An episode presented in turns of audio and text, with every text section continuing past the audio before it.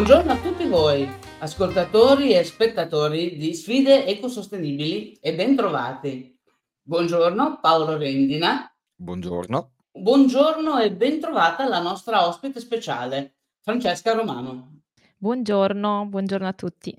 Partiamo subito perché oggi parleremo di tantissimi temi ed ecco una sintesi. Parliamo di monoculture devastanti in Italia che distruggono la biodiversità e lo faremo con la dottoressa Antonella Litta. Vedremo quali soluzioni ci sono per contrastare queste monoculture con Francesca Romano e poi parleremo di siccità, che è una tendenza dei prossimi decenni che ormai è conclamata dai ricercatori, e parleremo di sistemi industriali che, al contrario, si occupano proprio di risparmio e riuso dell'acqua con Stefano Tessarolo di Genealogia. E poi, siccome ci avviciniamo alla fine dell'anno, parliamo di bilanci di sostenibilità con il professor Andrea Venturelli. E infine, come sempre, cari amici, non poteva mancare il nostro intervento con eh, il geografo Elia Vettorato che ci parla di clima, siccità, riscaldamento globale e sport.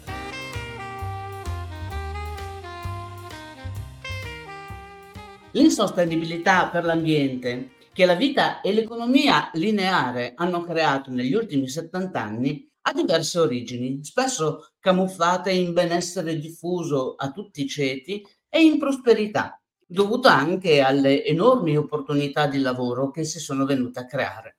Ma dietro questa crescita esponenziale, non sempre democratica, c'è la compiacenza di governi e aziende che hanno promosso una crescita vertiginosa fingendo di non sapere i danni che ne sarebbero derivati. Nello specifico parliamo di perdita di biodiversità, ma anche di inquinamento dell'aria, dell'acqua e dei terreni.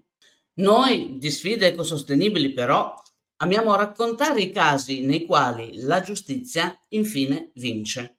Per parlare di fatti concreti, oggi con la dottoressa Antonella Litta medico di medicina generale e specialista in reumatologia, ma soprattutto referente nazionale per l'Associazione Medici per l'Ambiente, ISDE, ci addentriamo in un caso clamoroso che vede protagonista il lago di Vico nel Viterbese, che già dal 1982 è all'interno di una riserva naturale regionale. Ebbene, che cosa è successo? Le acque del lago di Vico da tantissimi anni, pur alimentando la maggior parte degli acquedotti dei comuni di Caprarola e Ronciglione, non sono potabili a causa delle alghe microcistine, dell'arsenico e dei pesticidi. Questa situazione è da mettere in relazione con la principale monocultura di nocciolo, che è proprio dislocata sulle rive del lago. Le nocciole vengono acquistate per lo più dalla Ferrero, per, naturalmente per realizzare i propri prodotti dolciari.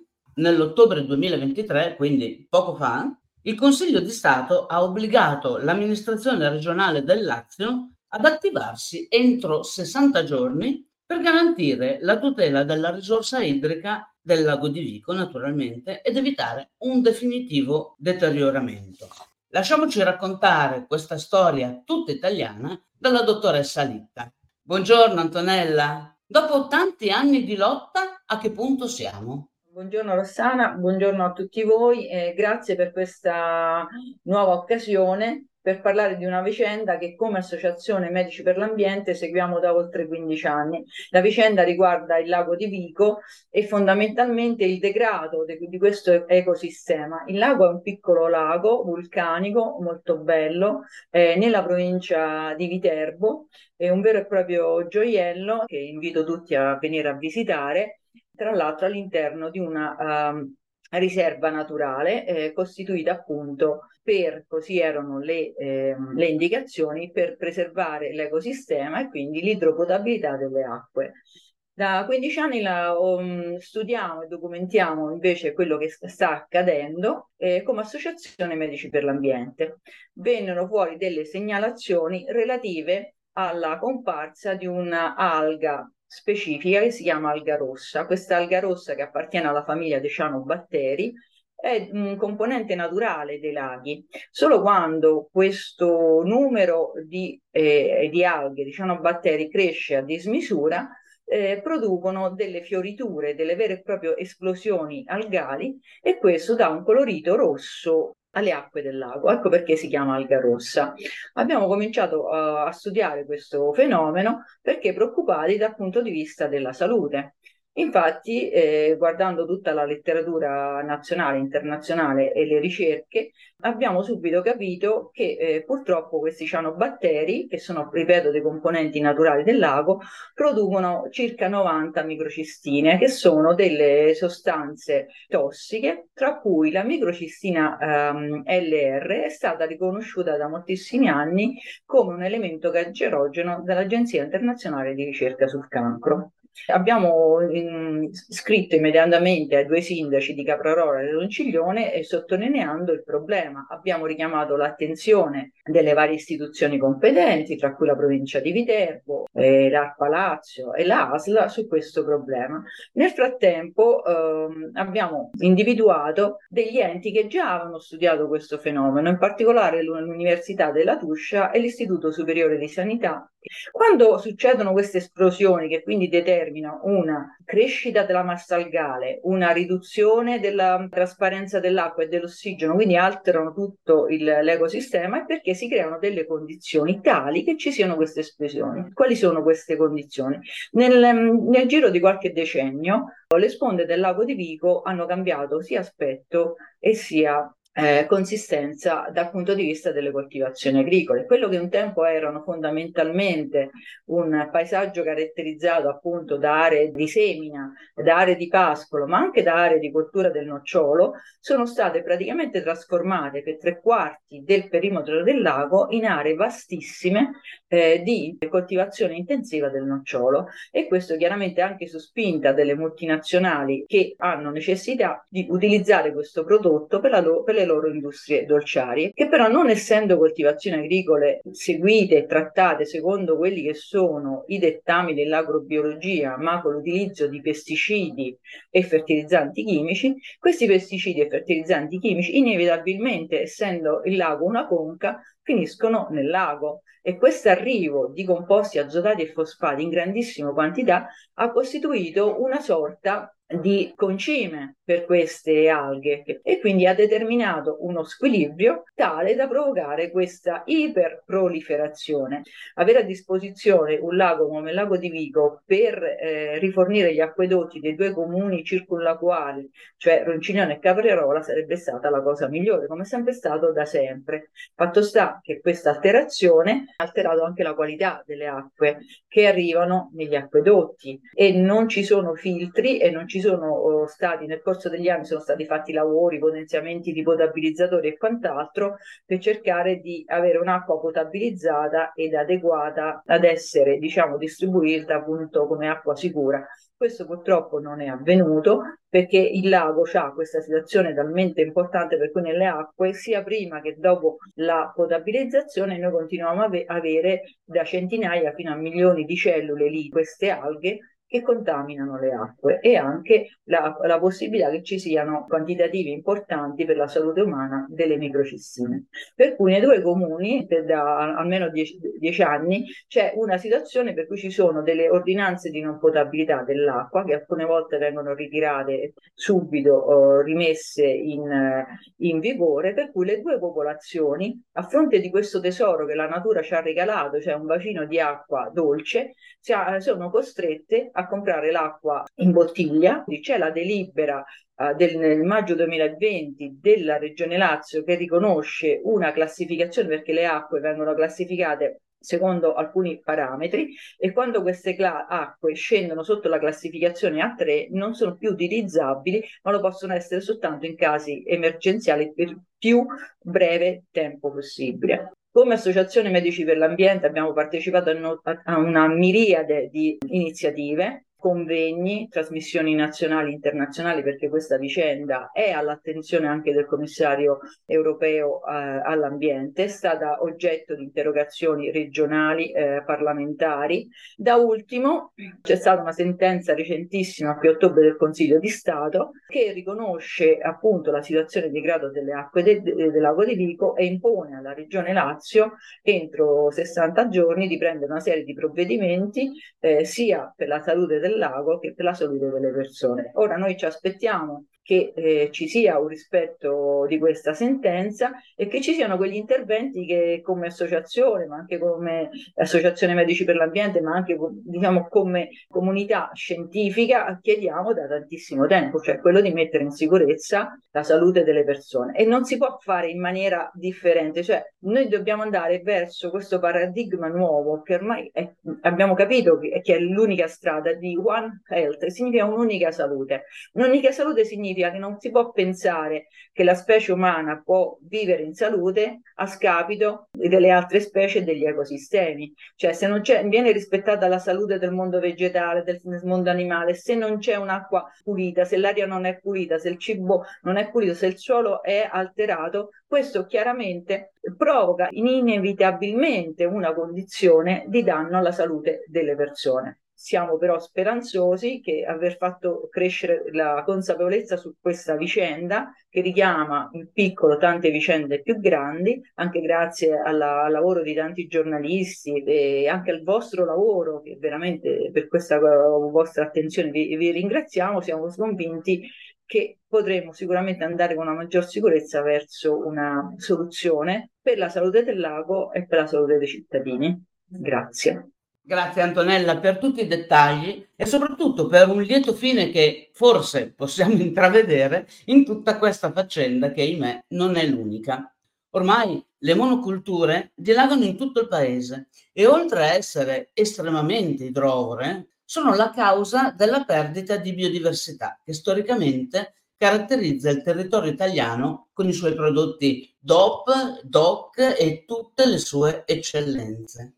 Ora, Francesca Romano, che conoscerete come mia co-conduttrice del podcast Sfide ecosostenibili, è prima di tutto biologa e quindi ci può aiutare a capire il fenomeno della perdita di biodiversità. Sì, Rossana. Ehm, allora la mano la monocoltura è un fenomeno che ci riguarda sia da un punto di vista ecologico, ma anche da un punto di vista economico e sociale. Il termine monocoltura, detto anche in gergo monosuccessione, si allontana parecchio da quelli che sono i normali e più naturali processi agricoli. Perché? Perché destinare grandi porzioni di terreno ad una singola cultivar e magari ripetere la stessa dinamica anno dopo anno, quando si tratta di colture annuali ovviamente, questa procedura va inevitabilmente ad intaccare le proprietà del suolo agricolo. Infatti, ricordiamo sempre che ogni suolo è dotato di una propria struttura e composizione che eh, varia in base al substrato di partenza.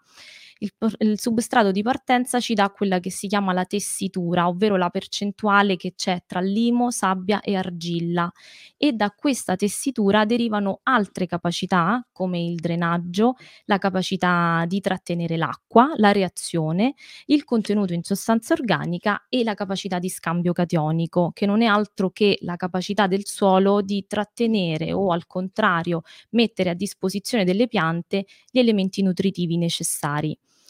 Ebbene, queste sono tutte proprietà che si possono sia preservare, ma addirittura migliorare attraverso una giusta successione culturale, che si chiama avvicendamento, ovvero un'alternanza di specie vegetali che influiscono in maniera differente sul substrato.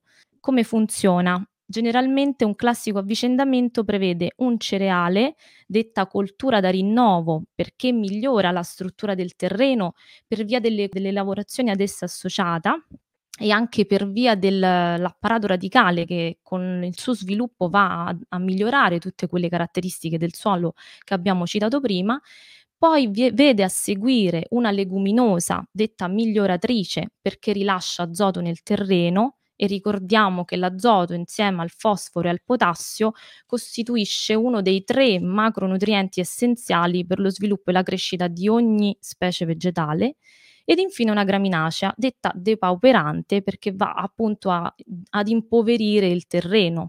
La lotta biologica si può sostituire a quelli che sono i pericolosi rimedi di sintesi chimica come l'utilizzo di diserbanti, pesticidi e quant'altro. La lotta biologica molto brevemente prevede l'utilizzo dei naturali rapporti di antagonismo presenti già naturalmente tra gli organismi viventi, si parla di microrganismi, di insetti, di piccoli invertebrati, che l'uomo sfrutta a suo vantaggio per contenere popolazioni di organismi dannosi per la coltura di interesse. Ma credo anche che bisognerebbe imparare a creare un giusto equilibrio tra la nostra salute e il ritorno economico, o quantomeno a prediligere la qualità piuttosto che la quantità. Chi ad oggi adotta sistemi di agricoltura biologica in effetti fa proprio questo, porta avanti questa filosofia e un prodotto di qualità lo si paga volentieri qualcosa in più. Dunque, l'uso indiscriminato di pesticidi è una delle cause che porta ad una perdita di biodiversità. Pensiamo per un attimo alle api, questi insetti importantissimi, indispensabili nel ruolo che hanno nell'impollinazione e a quanto siano in pericolo proprio per via della circolazione di agenti chimici. Essendo poi dei bioindicatori naturali, ne risentono immediatamente. Ma anche quando in quelle situazioni non si fa un eccessivo uso di agenti chimici, la monocoltura comunque influisce negativamente sulle capacità di resistenza e resilienza di un habitat o di un territorio, che di conseguenza diventa molto più fragile ad ogni piccola avversità. Quindi che fare? Come risposta alla biodiversità, uno dei rimedi possibili potrebbe essere quello di tornare a coltivare più varietà, per esempio favorire delle cultivar autoctone che nel tempo si sono perse. Mi riferisco ai grani antichi, chiamati così proprio perché coltivati prima della rivoluzione verde avvenuta a metà del Novecento, come il senatore Cappelli, il Saragolla, il monococco, il gentil rosso, il corasan e molti altri.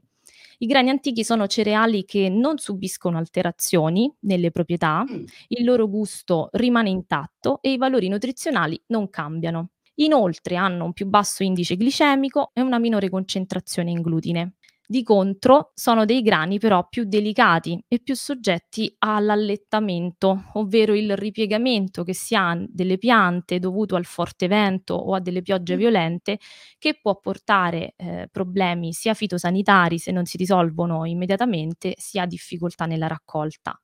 Non ci dobbiamo stupire se sono nomi sconosciuti per molti di noi questi, perché? Perché il sistema ci ha portato a essere consumatori di grani moderni, nati proprio per venire incontro alle esigenze delle industrie alimentari, non perché siano migliori dal punto di vista qualitativo, ma semplicemente perché si tratta di farine forti e con tempi di lavorazione più rapidi.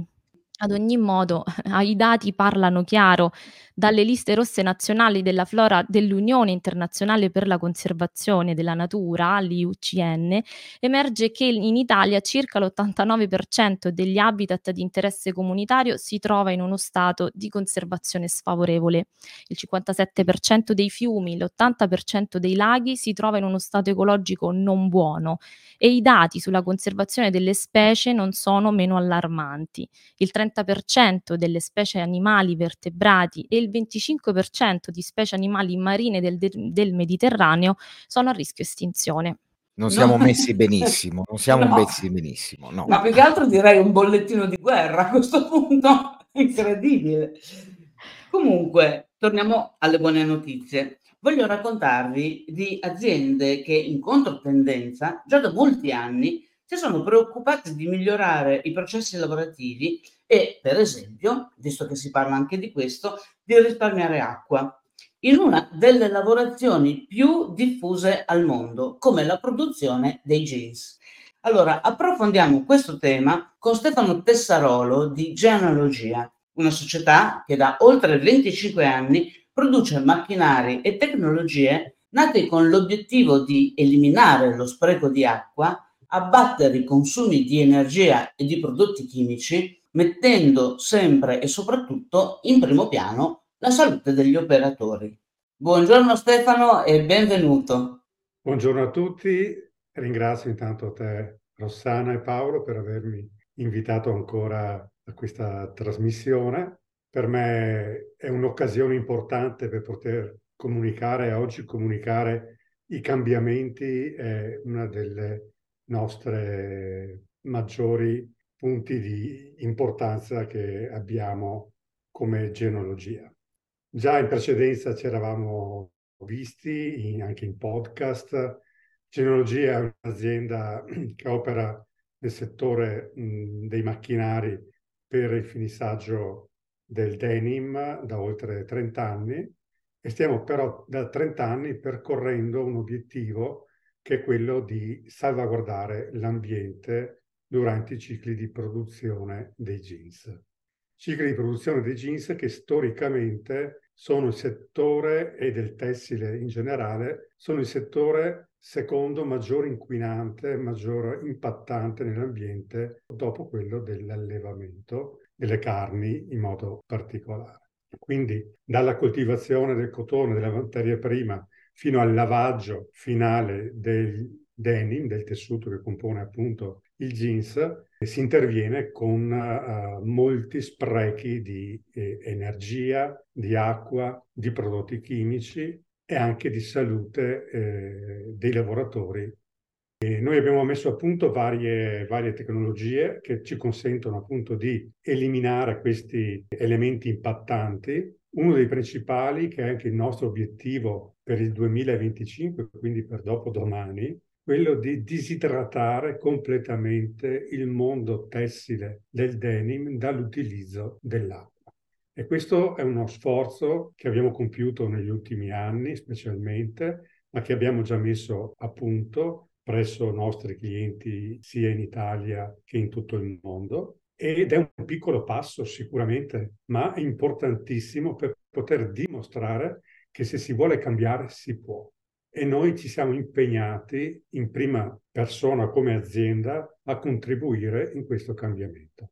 Un'ultima tecnologia che abbiamo messo a disposizione, abbiamo creato e testato nel mercato, riusciamo sostanzialmente a riciclare nel concetto di lavaggio del denim, del jeans, tutta l'acqua che viene consumata per lavare un jeans. È un numero che eh, è importante capirlo e chiederlo anche, ma vengono normalmente consumati 80 litri d'acqua per un paio di jeans. Immaginate però un effetto moltiplicatore che è il numero di jeans che vengono fabbricati per anno, che sono 5 miliardi. Quindi 5 miliardi per 80 litri fa una quantità enorme di acqua che viene sprecata, che viene utilizzata e reimmessa nell'ambiente. Che per dare una misura, l'acqua che normalmente viene consumata da una città come potrebbe essere Bilbao o Valencia durante l'intero anno. Quindi stiamo già raggiungendo dei livelli molto importanti e in questo stiamo coinvolgendo chiaramente non solamente le industrie clienti nostre dirette, ma anche i brand che si stanno affascinando a questa idea di poter lavare, tra virgolette, senza acqua. L'acqua viene utilizzata ancora, ma viene riutilizzata non viene sprecata e questa è l'importanza diciamo di questa tecnologia che abbiamo già messo in campo e che è già usufruibile da parte dei nostri clienti.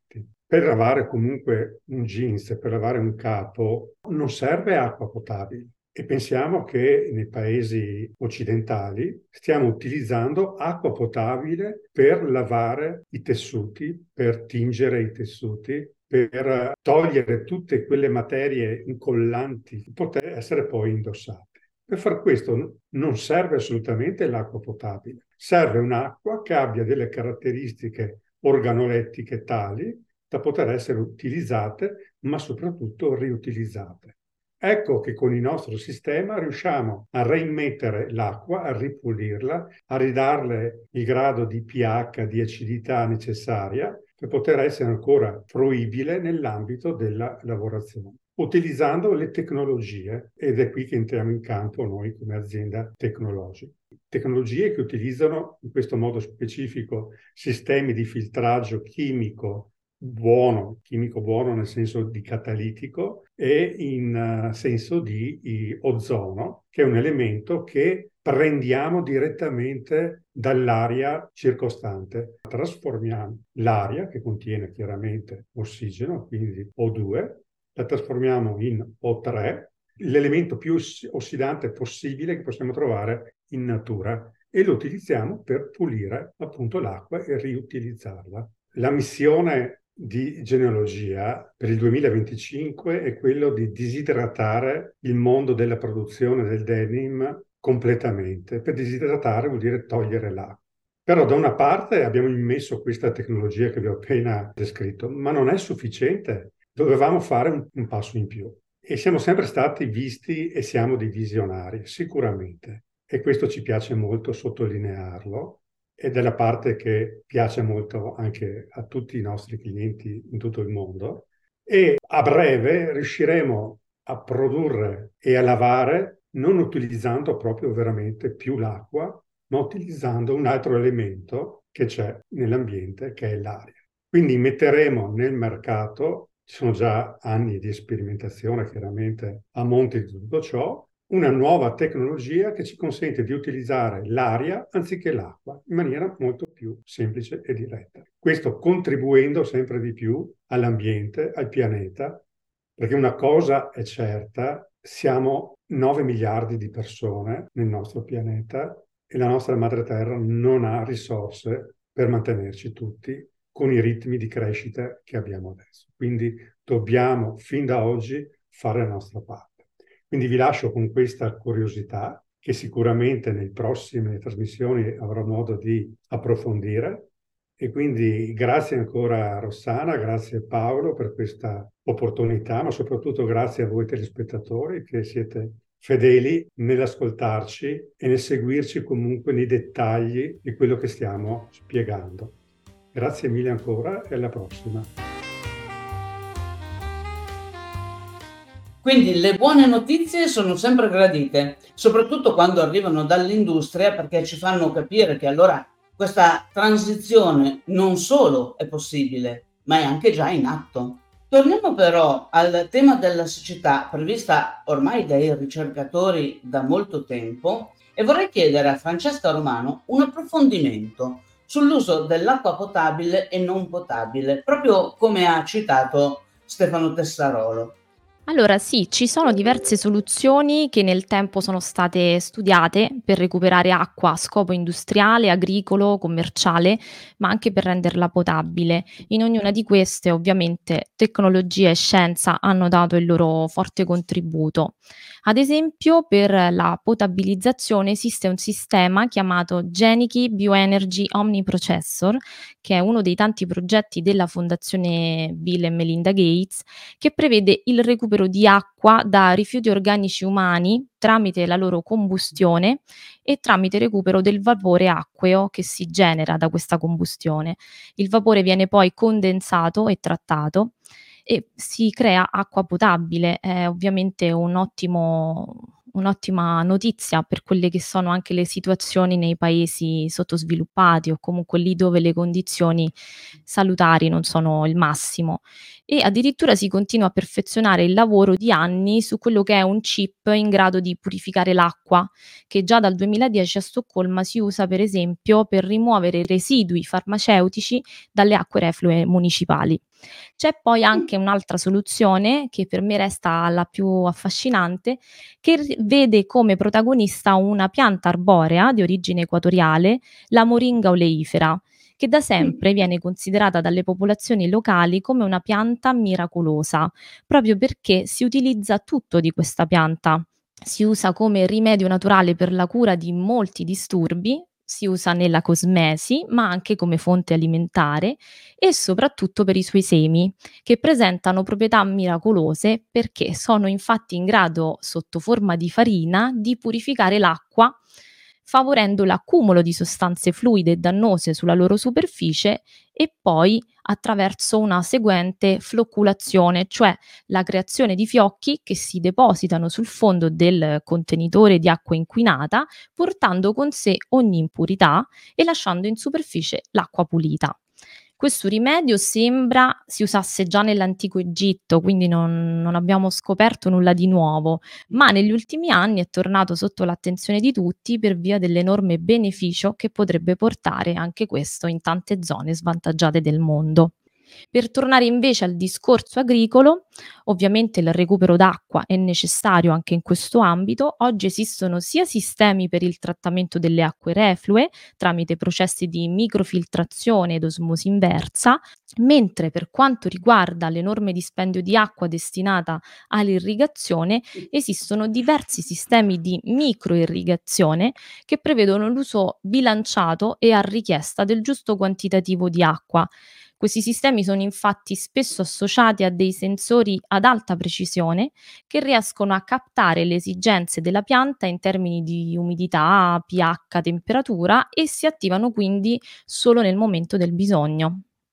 Quindi le soluzioni, come sempre, ci sono, basta avere voglia di metterle in pratica. Ora però cambiamo tema perché stiamo arrivando alla fine dell'anno e questi sono anni cruciali per quanto riguarda la transizione verso la sostenibilità e un reale cambiamento, perché se non lo facciamo in questi anni arriveremo un po' in ritardo rispetto all'agenda 2030. Infatti il valore delle imprese è oggi più che mai determinato dalla valutazione completa delle performance economiche, sì, sicuramente, ma soprattutto dalla misurazione dell'impatto ambientale e sociale. Il bilancio della sostenibilità, quindi, acquisisce un ruolo fondamentale nel rappresentare le imprese agli occhi del pubblico. Oggi abbiamo come nostro ospite il professor Andrea Venturelli, professore di scienze dell'economia presso l'Università del Salento e presidente del consiglio direttivo del GBS, che è il gruppo Bilanci Sostenibilità. Si tratta di un'associazione che ormai da anni si approccia in modo scientifico ai processi evolutivi per la rendicontazione per aziende pubbliche e private. Buongiorno professor Venturelli e ben trovato. Intanto le vorrei chiedere di raccontarci in breve la storia dell'associazione Gruppo Bilancio e Sostenibilità. Poi vorrei chiedergli quali sono i benefici per le aziende che decidono di avviare un processo di misurazione dei propri impatti ambientali e come ultima cosa, come dicevo, visto che siamo alla fine dell'anno, se sono previsti per il 2024 ulteriori vincoli per le aziende e se sì, quali? Grazie Rossana, grazie per questo spazio, per questa preziosa occasione, occasione che mi consente di fare il punto su un, un momento eh, strategico, altamente strategico in cui le aziende oggi sono chiamate ad un cambio di paradigma.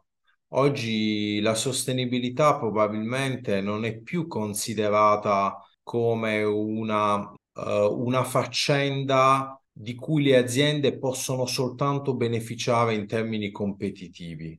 Oggi la sostenibilità è per necessità una condizione, un po' requisito che le aziende devono poter gestire e devono maneggiare con cura. Dico questo perché? Perché la pressione normativa che noi, a cui assistiamo e che è presente nel contesto europeo e che viviamo anche per differenziazione rispetto al confronto con altri contesti, ci, ci porta in maniera ineludibile a capire a comprendere come il legislatore europeo stia dando grande attenzione al tema della sostenibilità, chiedendo alle aziende un impegno, un percorso.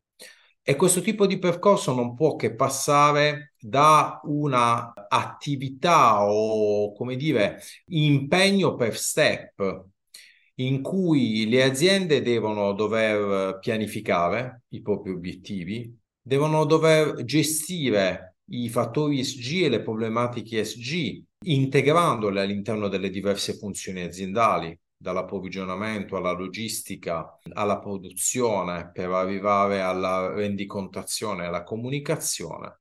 E quindi è inevitabile sostanzialmente che tutto questo oggi non può che essere spiegato e analizzato in chiave divulgativa, ma spesso anche critica, come sta avvenendo, da organizzazioni come quella che io ho l'onore e il piacere di, di presiedere, Mi riferisco al GBS, che è un'associazione di ricerca di cui io sono il presidente del consiglio direttivo, che è un'associazione appunto fatta da fondamentalmente in buona parte da accademici, ma anche da università. Noi abbiamo al nostro interno eh, più di 40 università socie con i propri referenti e abbiamo anche una fetta di soci riconducibili al mondo delle professioni.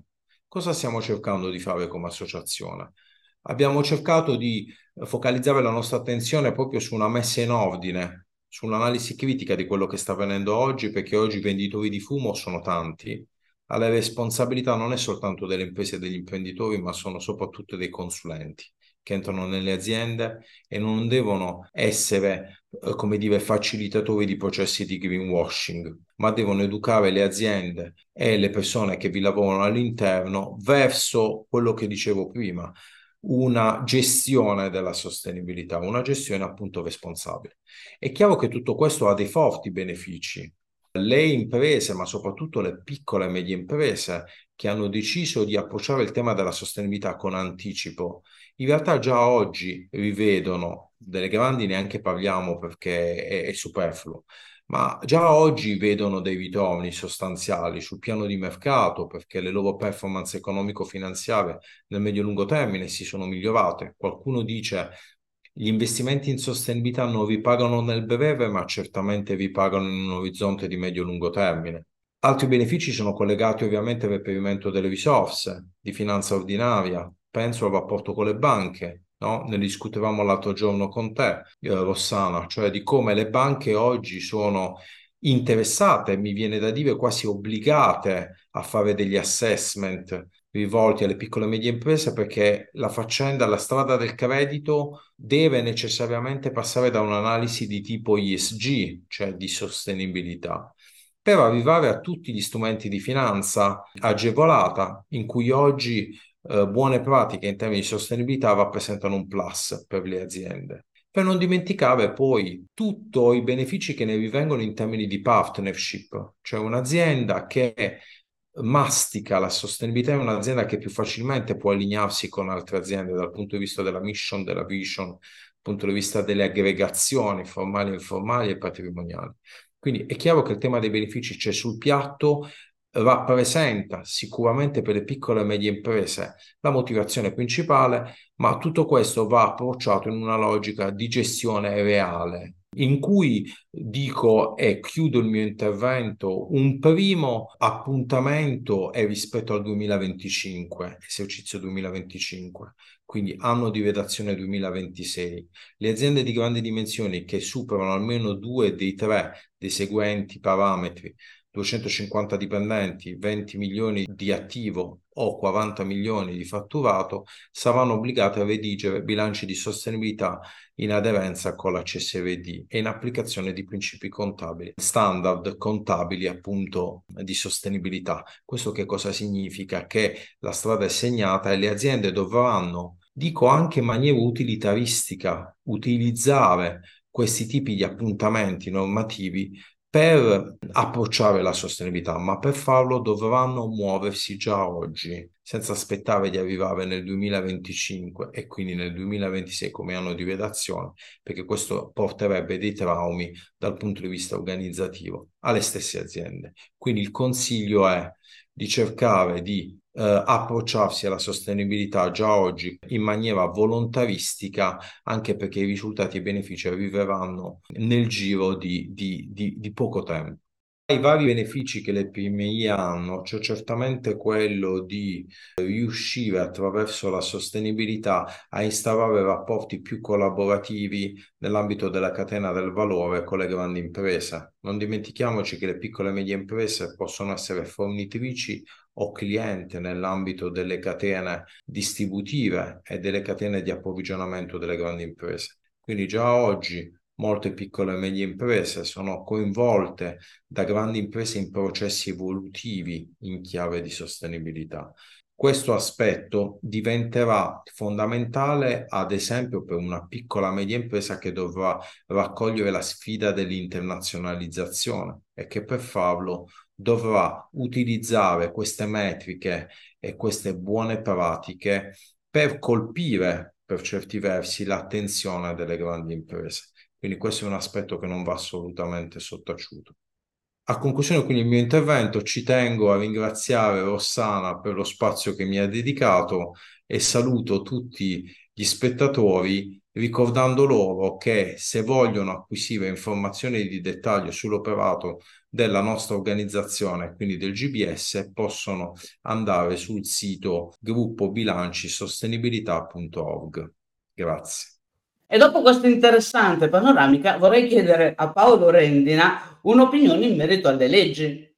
Stiamo realmente andando nella direzione giusta o qui in Italia ci sarà margine per fare come solito all'italiana, cioè finché non mi capita a me, io se posso cerco di farla franca.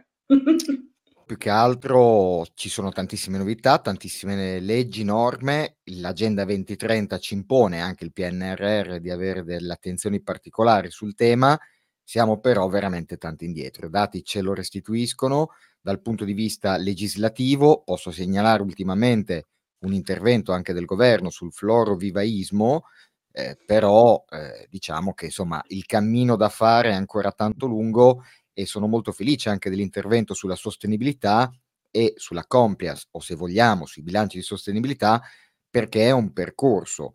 E da questo punto di vista le norme eh, in previsione anche del 2024 a mio modo di vedere, saranno molto interessanti anche dal punto di vista, secondo me, fiscale, perché non ci dimentichiamo mai anche delle riforme fiscali che possono avere anche un impatto in termini anche di credito d'imposta per quelle aziende che vogliono adeguarsi magari a dei comportamenti, eh, diciamo così, non dico eh, assolutamente eh, in linea con tutte, con tutte le, le, richieste anche dell'Agenda 2030, ma che comunque possono, diciamo, intraprendere questo cammino molto interessante, ricordando anche che già ci sono attuate delle politiche anche di vantaggio per quelle aziende che vogliono fare ricerca e sviluppo e in questo senso quanto ci ha detto anche la dottoressa Romano è interessantissimo perché si può fare tanto anche all'interno delle aziende che attualmente operano sul mercato. Quindi insomma è una sinergia che eh, bisogna mettere in campo e dico che la rete, la rete anche delle aziende, è fondamentale da questo punto di vista,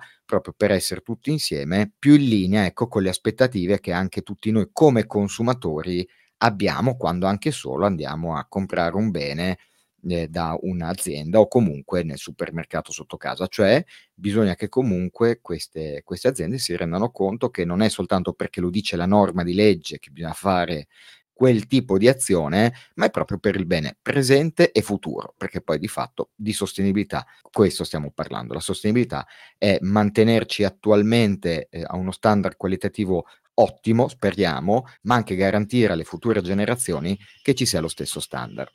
Assolutamente sì, e qui si rivela tutta la possibilità di scelta dei, degli acquirenti e quindi possiamo permetterci di diventare decisamente più critici.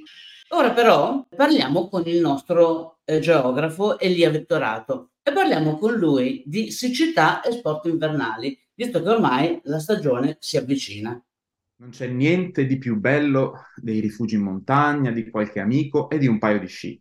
Le giornate scorrono divertenti, adrenaliniche, in mezzo a splendidi paesaggi. O almeno questo è lo sci che ci viene raccontato. Sempre più spesso, però, si scia su piste completamente artificiali, su una riga bianca in mezzo a un paesaggio marroncino, essiccato. Cade sempre meno neve e soprattutto si scioglie subito, visto che le temperature sono sempre più alte in quota. Il dibattito è particolarmente acceso con l'avvicinarsi delle Olimpiadi di Milano Cortina nel 2026, a ottobre ben 52 associazioni e comitati, tra cui CAI, VF, Italia Nostra, ISDE Italia, hanno organizzato proprio a Cortina una manifestazione contro le Olimpiadi, una marcia pacifica per denunciare l'assalto alla montagna. Secondo i dati della scuola italiana sci, con un metro cubo di acqua, quindi mille litri, è possibile produrre in media 2-2,5 di metri cubi di neve. Tecnicamente l'obiettivo è raggiungere l'innevamento base di 30 cm per innevare una pista di un ettaro servono almeno un milione di litri d'acqua, quindi mille metri cubi, senza considerare le opere infrastrutturali a monte, come gli invasi, lo spianamento del terreno. Insomma, serve una riflessione su questo sport, cercando un compromesso che accetti i limiti fisici e temporali di questa disciplina. Cari amici di Sfide Ecosostenibili, sostituiamo la settimana bianca con delle belle passeggiate nel bosco e magari facciamo littering, ovvero la raccolta di tutta quella sporcizia che si trova a terra un po' dappertutto e purtroppo anche in montagna. Un esercizio fisico ed educativo che ci permetterà di godere dei paesaggi e della natura senza depauperarla. E con questa notizia abbiamo terminato e vorrei ringraziare sinceramente tutti i nostri ospiti, ma soprattutto la nostra cara Francesca Romano per il suo prezioso contributo. Grazie a voi, è sempre un piacere. E l'insuperabile amico e co-conduttore Paolo Rendina. Grazie per l'insuperabile, c'è sempre margine di miglioramento. Io ovviamente eh, porto soltanto la voce insieme a te, ma io in particolare dell'Osservatorio Italiano Enti Non Profit e ringrazio quindi non soltanto l'ente che mi ha dato questa opportunità di partecipare a questa iniziativa, essendo sensibili appunto al mondo del no profit e ai cambiamenti, ma anche e soprattutto ovviamente MS Channel che ci sta ospitando e che crede anche lei in questa sfida, cioè quella comunque di raccontare la sostenibilità e i cambiamenti dell'oggi per un futuro migliore. Quindi grazie veramente anche a te, soprattutto Rossana, per l'immenso lavoro che stai svolgendo. Grazie a voi. Ricordo a tutti che se avete storie di sostenibilità da raccontare, beh, questo è il posto giusto. Quindi scrivete a info raccontipodcast.com e vi richiameremo tutti. Segnalo inoltre che siamo presenti su tutti i canali audio e sui nostri social, quindi LinkedIn, YouTube, Facebook e Instagram. Dunque, cari amici di Sfide Ecosostenibili, rimaniamo in contatto e come sempre vi do appuntamento alla prossima puntata. Ciao a tutti e viva la sostenibilità! E viva la sostenibilità! E viva la sostenibilità!